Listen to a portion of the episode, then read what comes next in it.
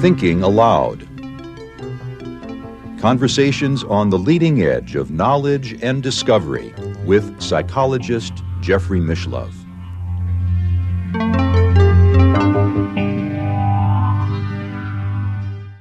Hello, I'm Jeffrey Mishlove. Today we are going to look at parapsychology at the Rhine Research Center and the Rhine Educational Center. These are organizations carrying on the parapsychology tradition inaugurated by Professor Joseph Banks Rhine who worked at Duke University in Durham, North Carolina, and who put the words extrasensory perception on the map with his uh, popular books written in the 1930s. My guest is John G. Kruth, who is the executive director of the Rhine Research Center and the founder of the Rhine Education Center.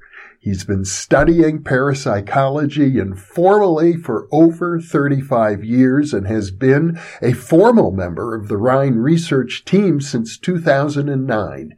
His research has included studies related to energetic healing methods, bioenergy signatures, out-of-body experiences, qualitative case studies, and mind-matter interactions, as well as poltergeist phenomena.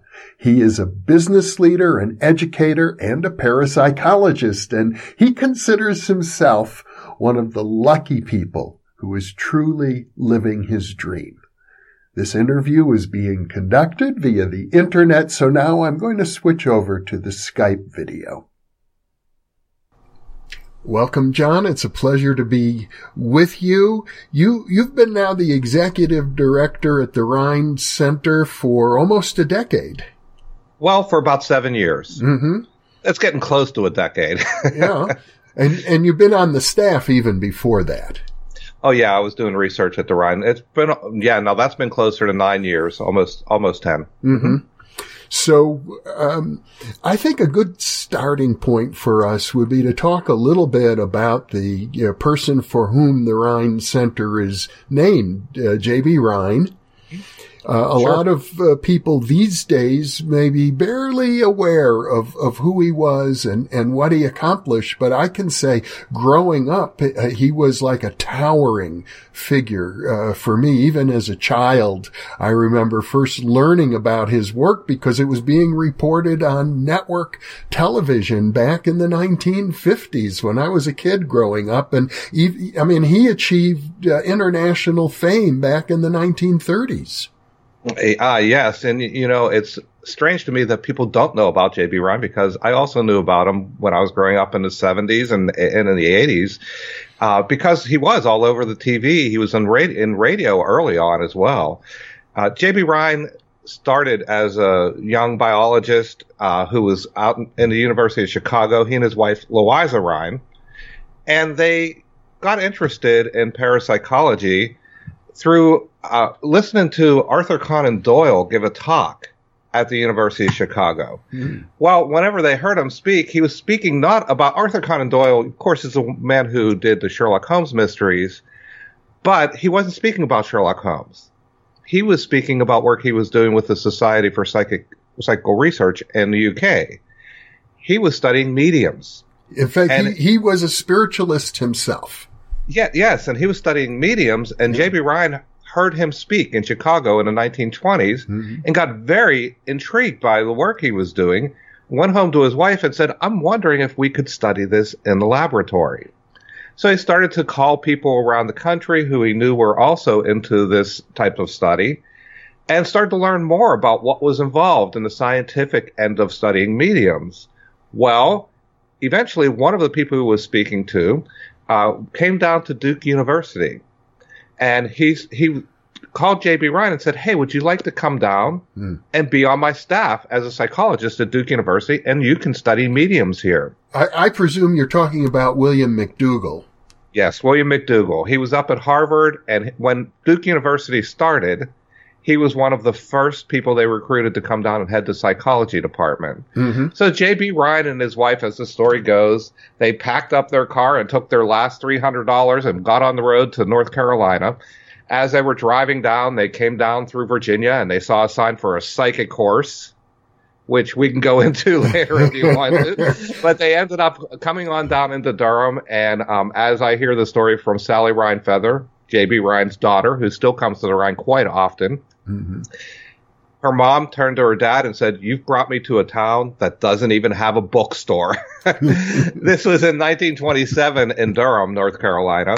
Well, they, they eventually did get hooked up with Duke University, and JB started looking into mediums. Mm-hmm. Took about oh six years, six or seven years, but JB realized that you couldn't really study mediums without knowing a little bit about the limits of human limit, uh, human abilities.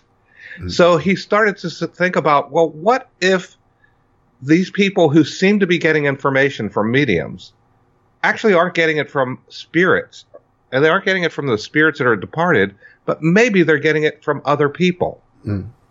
Maybe there's some mind to mind communication going on, telepathy. Mm-hmm. Or perhaps they might be getting information about something about something that might be uh, in another area. For example, I might have if you're talking to me about my uncle Joe passed away a number of years ago, it might be that I have Uncle Joe's library at my house and it has his bowling trophies and, you know, has his smoking jacket and his little bottle of gin in a bottom drawer. And maybe from a distance, you're able to get this information. Clairvoyance, remote viewing, being mm-hmm. able to see from a distance. Or perhaps in about a half hour, I'm going to tell you everything there is to know about Uncle Joe. And you're able to get some information about what I'm going to say in the future precognition, mm-hmm. getting information through time. So JB realized that before he could study mediums and know if they were talking to spirits, he first had to realize are these other abilities real? And can we determine what the, what the limitations of them are? This is where he started to study what he called extrasensory perception. And in 1935, he wrote a monograph called Extrasensory Perception that just took the world by storm. It was a scientific approach to these phenomena that hadn't been done in this way before. Uh, when he published his monograph, it hit the New York Times bestseller list. It was very, very popular, and he started to do a lot of uh, radio and, t- and media appearances later on TV as it got into the 50s and into the 60s. Uh, and he became really the expert on this field. In, in fact, to my uh, recollection, uh, I had the privilege of meeting J.B. Rhine oh. Uh, when I first started out in parapsychology back in 1973. Uh, I visited Durham and, and met him then. Uh, we but, had a bookstore by then, I think, right? Uh, I'm not yeah. sure about about. There that. were bookstores in Durham, I think. but but he had the stamp of the psychology department at Duke University, which is, uh, you know, considered a, a formidable university. And uh, I gather that he became the most famous professor in the psychology department there, and it caused a certain amount of tension amongst the other psychologists. well, by the time you got there in 1973, yes, it was a. They had actually left Duke University yeah. by that time That's and moved right. off campus and founded a nonprofit called the Foundation for Research on the Nature of Man. That's where I visited him. Yes. Yes, but it was right across the street from Duke University, literally mm-hmm. across the street in a little house just across yeah. the street from the university. And you're still in Durham now. Yes, we're still in Durham. Uh, we're now called the Rhine Research Center. Mm-hmm. Uh, we've changed the name back in 1995 in honor of J.B. Rhine's. I think was his 90. It was his 100th birthday actually in 1995. And so we changed the name at that point, but we're still doing the same sort of research. Mm-hmm. We're still looking into parapsychology and consciousness and trying to explore human experiences in the context of these exceptional experiences that people have. Now, the uh, institute that he founded when he left uh, Duke University proper, the Foundation for Research on the Nature of Man, uh, yes. I gather that that name uh, implied that uh, he thought there's something about uh, the research he was doing in parapsychology, which is the name that he uh, chose for that discipline, uh, that it, it told us something about human nature itself. Something I think he was getting at was the, the spiritual nature of the human being. Well, you're right. And, you know, one of the things that J.B. Rhine was very famous for is he did not like to focus on exceptional people. He liked to do general population studies. He would study, and rather than taking someone who really performed really well and taking them into the lab and seeing how they did, JB often would say, let's just do a survey of all the people that we can get, do large sample sizes, because he felt it was a natural outgrowth of human beings that we had these abilities. He didn't think it was anything unusual. And some of the work that Louisa did, his wife, looking at the experiences, you know, once the lab started, people started sending letters, started calling the institute and started saying, you know, we, I want to tell you about my experiences. Mm-hmm. Because, and there were so many letters coming in. You know, JB was a scientist. He was working at the university as an academic he couldn't keep up with all of the letters and phone calls and everything that was coming in. So one day, his wife, Louisa, who was also a botanist, mm. She was a PhD botanist, she said, Well, let me look at it. Let me take a look at it. She started to look at the letters and started to classify them as a botanist would, right? Yeah. started to put them in some sort of order and classification and creating a taxonomy for them. And over a period of time, it became apparent these were so common. So many people talked about these it was very, it was obviously part of man's natural nature. Mm-hmm. And I think this is where JB went whenever he was naming the foundation. We should talk a little bit about the kind of studies that that he did. He was known for using a, a deck of cards known as Zener cards and having his research subjects uh, guess which card uh, would come up after the deck was shuffled. Right. Yes, they used Zener cards at first. Uh, what they were, and Zener cards were uh, invented. You, you would wonder why wouldn't they use a regular deck of cards if they were trying to guess cards? But the problem with regular cards is sometimes they can look very similar. Mm. If you have a jack or a king, if you just get a quick glance at it or you just see it very quickly in passing, you might not get a clear impression of what it is. So they wanted to come up with some very distinct symbols. So they used um, four diff- or five different symbols. One of them was a circle. Another one was uh, wavy lines, a square, a star, and uh, what was the fifth one, Jeff? I know it's uh, a circle, a square, a late wavy line, and uh, a star, and uh, was it a cross? Cross. Yes, yeah. thank you. Mm-hmm. I forgot the one that had two. Yes. yeah. They, you know, one, and they did these for multiple reasons. One of them because if you look at them, they're very distinct yes. and very different symbols. Uh, the other is they had a bit of a representation a lot of people don't notice. A circle is actually a single continuous line, one. A cross is two lines. The wavy lines, there's three of them. Mm-hmm. The square has four corners and four lines. And then the star has five points on it. So it had a numerical uh, value as well. So depending upon how people got information, it wasn't clear mm. how people were going to get information using their extrasensory perception, as he called it. One of the other reasons they used these cards is because it was really easy to evaluate statistically one of the things that a lot of people don't realize is back in the 1930s, the idea of probability theory was just developing in statistics and growing in popularity as well. J.B. Rhine was using cutting edge statistical methodology yeah. in order to evaluate his research results. So what he'd do is he'd have one person sit on one side with these really unique cards, one side of a screen, and they would say, um, they would start turning cards over another person on the other side of the screen would start trying to guess what the cards were. And they'd keep records of how many they got right out of a deck of 25, five cards, five of each card. Mm-hmm. Now, if you do this one time and you get, oh, let's say you get, you would normally expect people to get one out of five right. So you expect five out of 25. By chance. By chance, yes.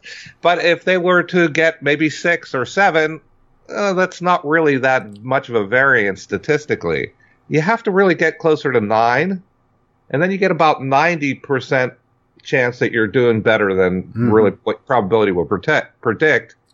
Or if you got 11, then you're getting closer to 99%. But if you run through one time and you get 11 right, that doesn't prove that you have psychic abilities. Of course, they had to go through many, many trials. And JB and his uh, colleagues at the lab Mm-hmm. Went through thousands and thousands and thousands of runs of cards like this in order to, and they did find that people did seem to be able to guess better than chance. As, as I recall, on average, people might score six hits rather than five, which over thousands of trials becomes enormously statistically significant. Right, but it, but it actually uh, the numbers that I saw were were higher. That they would eventually, mm-hmm. over a long period of time, the numbers would get higher, and they do much better. Mm-hmm. And they did have some exceptional performers as well. Uh-huh. And although JB thought this was a very common thing for many people, uh, there were some people who started out just doing so phenomenally well that it gave him sense that there was something to continue studying here. Mm-hmm. And it drove his work from the 1930s on through the 1960s at Duke University then they started to, to go into some different areas as they moved off campus in 1965 and started the Foundation for Research on the Nature of Man. And of course, over that time, we had the computer revolution. We had, uh, he faced a, a, an onslaught of scientific criticism. I'm well aware of that. And, uh, he, he was very diligent about improving the uh, research methodology and responding, uh, in detail to every uh, criticism that had been raised. Mm-hmm. Um, as I recall, in 1940, he and his colleagues published a, a book called ESP After 60 Years, and in which they uh, published every single criticism that had ever been mentioned in the literature, and they had a response for every single one, and a list of uh, experiments that they felt had uh, answered all the criticisms as well. Um, one would have thought you know, that the matter was put to rest in 1940. But uh, of course, as you and I both know, the criticisms continue to this very day. There are a lot of people in the scientific community who refuse to accept this data, no matter oh. what. Oh yes, and um, it's it's been like that from the beginning. As you you know, one of the most striking things in the ESP, what we call ESP 60, mm-hmm. ESP after 60 years, one of the most striking things in that book to me is their evaluation of the Pearce Pratt uh, series that they did. Yeah one of the criticisms, one of the major criticisms was that there was some way that people were either giving cues to another person as they were turning the cards over or the people were able to see something. Mm-hmm. They were able to get information from the researcher while they were doing the experiment. So, and, and not only this, but they wanted to see, is there any limit to how far people can be apart and still get this information? Mm-hmm. So they set up an experiment on Duke University campus where uh, the researcher was in one building and there was a participant uh, who was in another building. It was over 300 yards away, and they ran the experiments from that distance to see if there was any, there was no way that they could have seen each other, mm-hmm. and there was no way they were communicating with each other back in the 1930s. And still, the results came out significant. Mm-hmm. When this was published, it was phenomenal because it it was seemed to be definitive proof that there was no cueing going on. But of course, and they answered this in the ESP60 uh, book.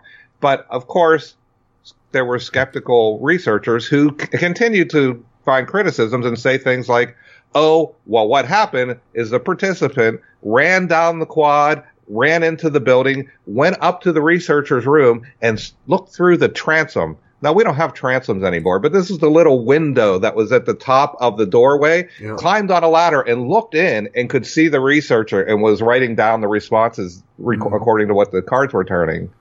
Now this is it.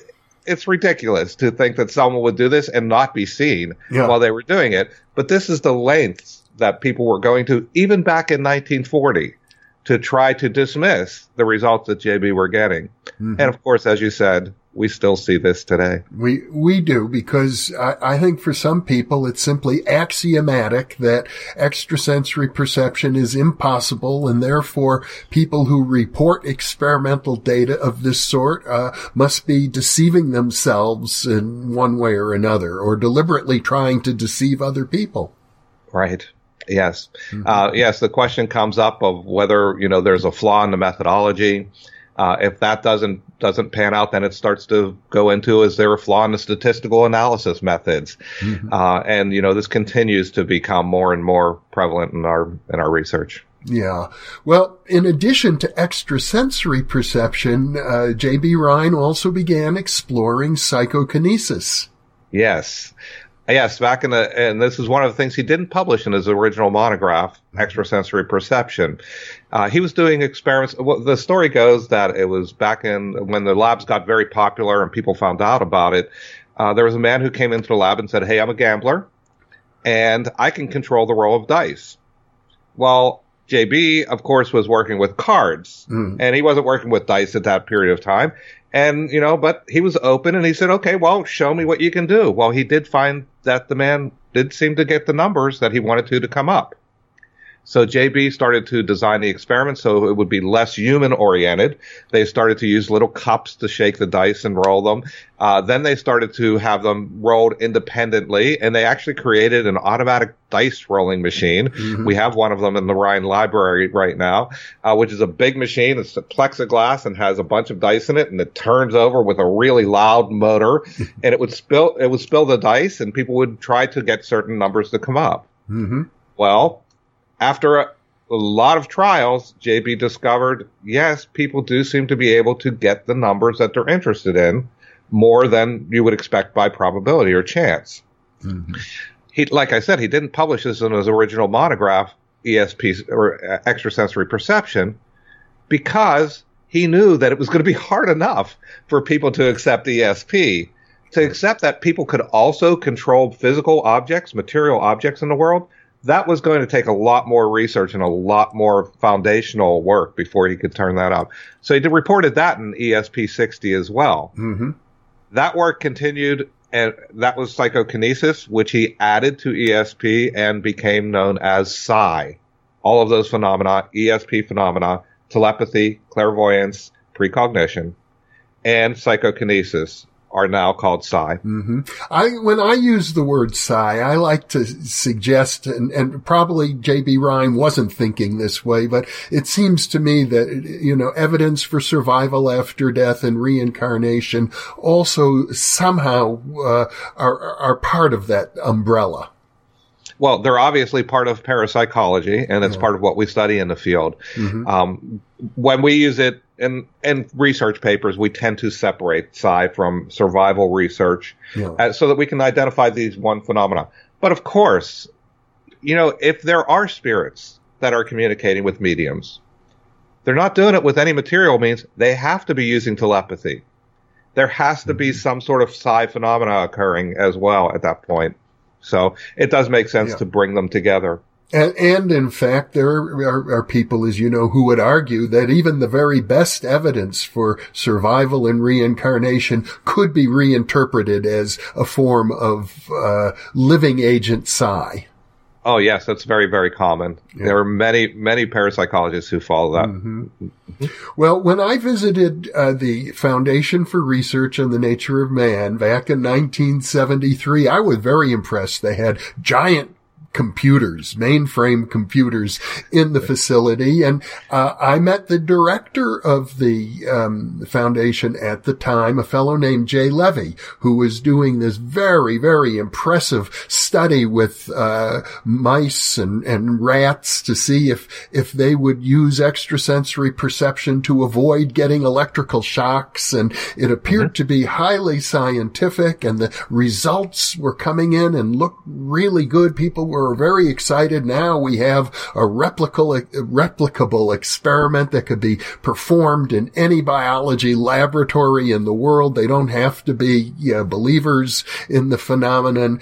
And um, then tragically, it was discovered that uh, Levy himself was actually doctoring the data. There was a degree of fraud in, involved. Oh, yes. it, it, was a big setback, I think, for uh, J.B. Rhine.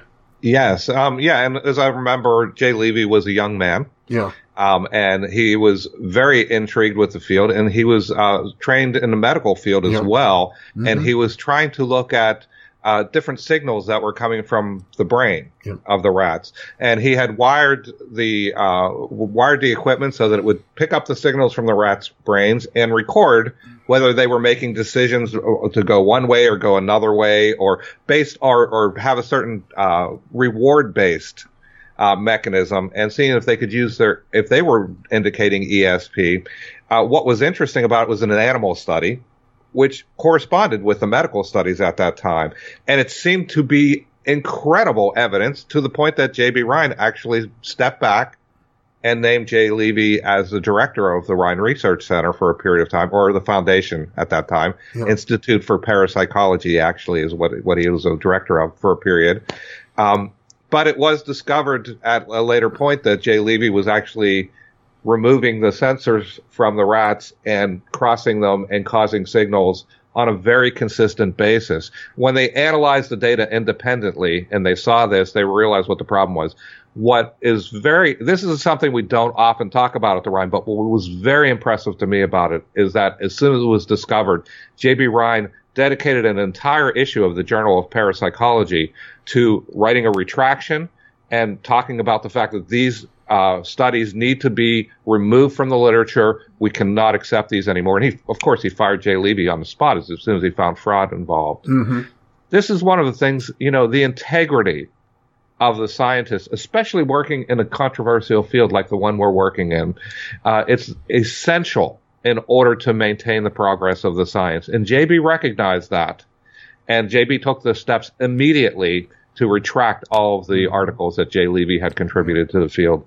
Well, speaking of, of fraud, uh, which of course has always been uh, kind of the uh, the bane of parapsychologists, because uh, accusations of fraud have always been there, and especially in the days of 19th century spiritualism, there there were many fraudulent mediums. Uh, uh, in that era. In fact, one of the reasons uh, Rhine began doing experiments was to create conditions that would make fraud uh, difficult, if not impossible. Mm-hmm. Uh, certainly, at least in, in terms of the research subjects, uh, when the experimenters themselves in, engage in fraud, that's another matter. But but there was a, an important historical episode in which Rhine himself was accused of fraud by the eminent physicist John Wheeler, and it was published in, as I recall, Science the mainstream publication of the American Association for the Advancement of Science, and Wheeler ended up uh, having to retract that accusation and apologize to Rhine. Uh, yes, that was in the late 70s, I believe. Um, is that right, Jeff? Yeah, I mean, yeah. yes. Mm-hmm. It was in the late 70s that John Wheeler had written this, written a scathing uh, article that discussed all all of J.B. Rhine's work. First of all, said that it wasn't it wasn't accurate, and then talked about how he could have done fraudulent work and how he could have manipulated the data. Yeah. Uh, of of course, it didn't stand up to scrutiny, and it would, did not fit with J.B. Rhine's character, especially after you look at the Levy situation and how quickly he responded, yeah. and how much how much integrity he had, and how much respect he had from all of the other academics at Duke University. I mean, there are so many stories about J.B. Rhine walking into a room at Duke University where they're having a symposium and he would walk in and people would stand up and give him a standing ovation hmm. because of the groundbreaking research that he was doing. I mean, his work was so well known and he was such a good person to present this work to the world. This is the legacy that we try to maintain at the. Rhine today. We still continue to do this groundbreaking research. We try to maintain the highest level of integrity. But beyond this, Jeff, why did you come to Durham? Because it was the place where the best research was being done and you could learn the most about the field. Mm-hmm. We are trying to continue this role of being educators, providing legitimate information with high integrity to the field, helping new students, new people who are interested in the field to learn from people who are really doing the work. And rather than uh, getting it from the internet, where there is so much different information available, we are trying to maintain the voice of integrity within the field. Well, and you also continue to publish the Journal of Parapsychology, which, uh, to my knowledge, has been published continuously now since the 1930s since 1937. That was the first issue, mm-hmm. um, and it's been continuously published since then. Yes. Mm-hmm. So that that's a very important uh, function that uh, you've been able to maintain. What are some of the other projects that are currently uh, going on there? Well, you know, at the Rhine, we talk about having four legs on the stool here. One of them is research, mm-hmm. which we're doing constant research in, uh, in the field. Uh, the other is education. We have uh, the Rhine Education Center where we offer classes online to people around the world. Uh, we have certificate programs that people can learn more about the field as well. Uh, we also talk about support and uh, and resources. We have resources that no one else in the field has because we have such a long history. Mm. We do have a record of the journals going all the way back to 1937. We have a large library at the Rhine. We have lots of artifacts from some of the early days as well. And finally, is community. Mm-hmm. This to me is one of the more important parts of what we're doing with Rhine now. You know, there are so many people who have experiences uh, who don't have anywhere to go to talk about them. Yeah. If they do discuss it with their family or their friends, a lot of times either they're met with dumb stares or they're ridiculed even for their be- for their beliefs or what their experiences are. And people are looking for information. They're trying to understand what is it that we're going through your work you're doing here, Jeff, is so important for these people. It gives them something to found found their uh, beliefs in and their knowledge of the field. It gives them a way that they can learn more about what other people are going through, and we're trying to maintain that at the Rhine as well, mm-hmm. providing this community of people who are having experiences and researchers who want to know more about what's been going on in the field. Mm-hmm because there are very few opportunities for people to become professional parapsychologists to get the training. I, I, mean, I got a doctoral degree that says parapsychology, but to my knowledge, it's the only one ever awarded anywhere in the world. And uh, I was fortunate at the University of California to have mentors like Charlie Tart and uh, Michael Scriven, who had already established themselves uh, in the parapsychology community and at a time when when parapsychology was really taking off in California. Uh, if that hadn't been the case, there would have been no uh, possibility that I I could have pursued uh, this direction myself. Exactly. And, you know, personally, whenever I wanted to learn about the professional field, yeah. I had to do all the research on my own. Yeah. Because there were no university studies. There was no place to learn about it. Uh, by the time that I had gotten around in the late 80s and through the 90s, there were no university programs anymore. JFK University had closed their program in parapsychology by that point, and that was the only one that I knew of that was left. Yeah. Um, I eventually did come to this this area around Durham because I heard that there were some classes being taught at University of North Carolina in Chapel Hill, and that there were possibility of getting some classes at Duke University, but there was nothing available by the time I got to this mm-hmm. area. This is why it was seven years ago now um, Christine Simmonds Moore, who is now a professor at the University of West Georgia, and uh, sh- she was at the Rhine about seven years ago, and we were having a discussion. We were saying there's no place for people to learn about this. Mm-hmm. What can we do? And we sat down together and we said we need to start a school. Yeah. We need to find a way that people can start to learn these things and have a legitimate source. So I had come from a technology background. I had uh, 20 years of working in uh, software development and computer technology. Christine was a parapsychologist who had taught introduction to parapsychology and other courses at university.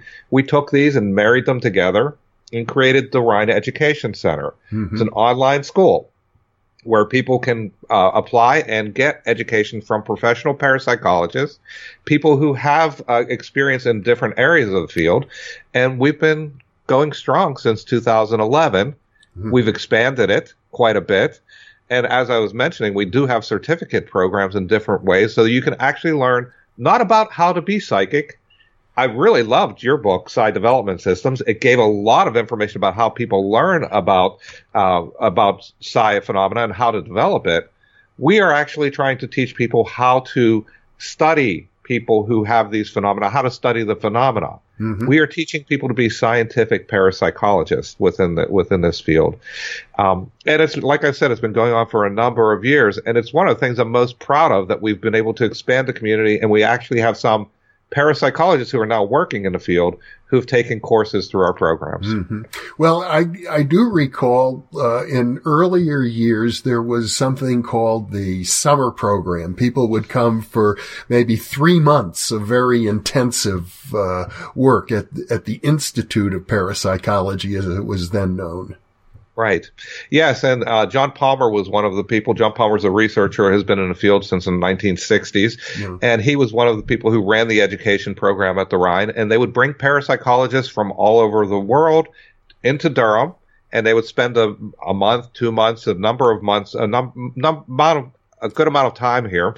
Uh, and people would also come from all over the world to learn about parapsychology from these researchers, learn about the most current research that's being done, learn about how they can maybe possibly make a move into the field. And that worked really, really well. And there were a lot of parapsychologists came from that program. I was in Durham while these programs were going on, mm-hmm. but I had a job. I couldn't take three months off in the middle of the summer to attend one of these programs. Uh, and it became clear to me whenever, as, and as I got became a professional uh, and doing different work, I needed to find a way that I could study this outside of what a standard academic structure would be. Mm-hmm. This is why we started online programs. Uh, what we have now with the Rhine Education Center is an evolution from the study st- summer study program where people would actually come and be in Durham. You can do it from anywhere in the world. Yeah. And you can do it at any time because it's all online.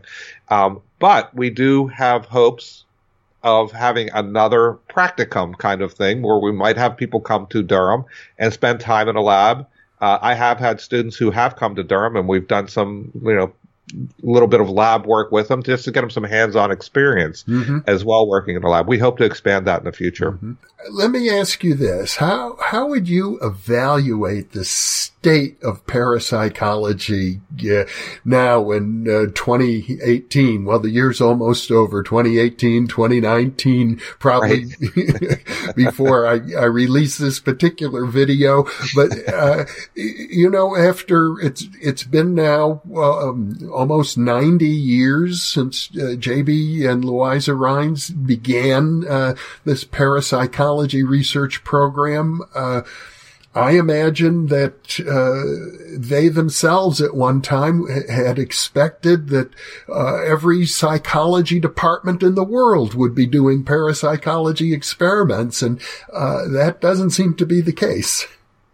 No, but you know what is interesting is that there are more parapsychology courses that are starting to be taught at universities in different parts of the country, mm-hmm. and people from other departments, for example, out in Colorado, Garret Moddel mm-hmm. is uh, a phys- in a physics department, and he's teaching parapsychology to his students there. Uh, I've met his students at different conferences, and there are some really, really excellent, very clear thinking mm-hmm. and very critically thinking people that are starting to come into the field and they're young, Jeff. Yeah. This is the nice thing. They're young people.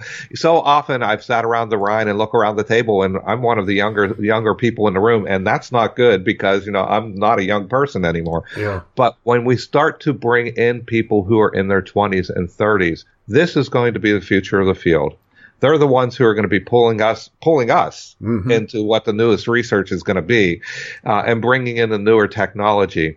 Uh, it was really hopeful. Just last summer, in, in the summer 2018, whenever I went to some conferences, I saw so many young people uh, not only sitting in the audience to listen to the conference material that was being presented, but actually presenting their own research. Yeah. This is this gives me hope. And I mentioned Christine Simmonds Moore, who's now teaching at West Georgia University. She is in their psychology department teaching courses in parapsychology. This is pretty unique in the United States. It happens more in other countries. In UK, there's still a big growth mm-hmm. of parapsychology research based on some work that was done by Bob Morris back in the 1980s and 90s. Uh, that's continued to grow now. And Chris Roe is continuing to teach parapsychology and produce a number of different PhD students who are focusing on parapsychology.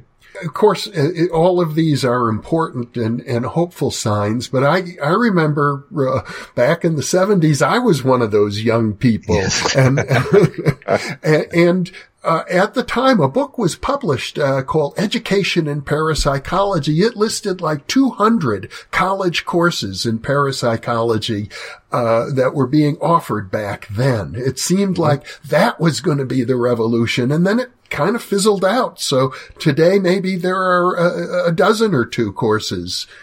Mm-hmm. Yeah. So Right. So it's a different, we are definitely in a different type of landscape now. Yeah. But it seems to be filtering into other fields. One of the things that uh, has really shaken the world of physics, you know, as we get further and further into quantum physics, Yeah. we realize that our foundation of a materialistic world doesn't mesh with the reality of what's being observed. Yeah. And it's being observed on a very, very small mi- microscopic level that non locality is definitely occurring. Hmm. And by this, I mean that objects, particles that are separated by long distances, are still responding as if they are connected, as if there's a single particle. Yep. And there's no detectable mechanism that they could be communicating. And it doesn't seem to, to degrade or become delayed as distance gets further and further apart. This speaks to the fact that there is no signal being sent between the two objects. So how is the information occurring? Now it is on a microscopic level. It's hard to scale this up, but it, it's becoming more and more prevalent within the world of physics that they're looking for a new model. Mhm. And it's very possible that consciousness is going to start to become an integral part of physics.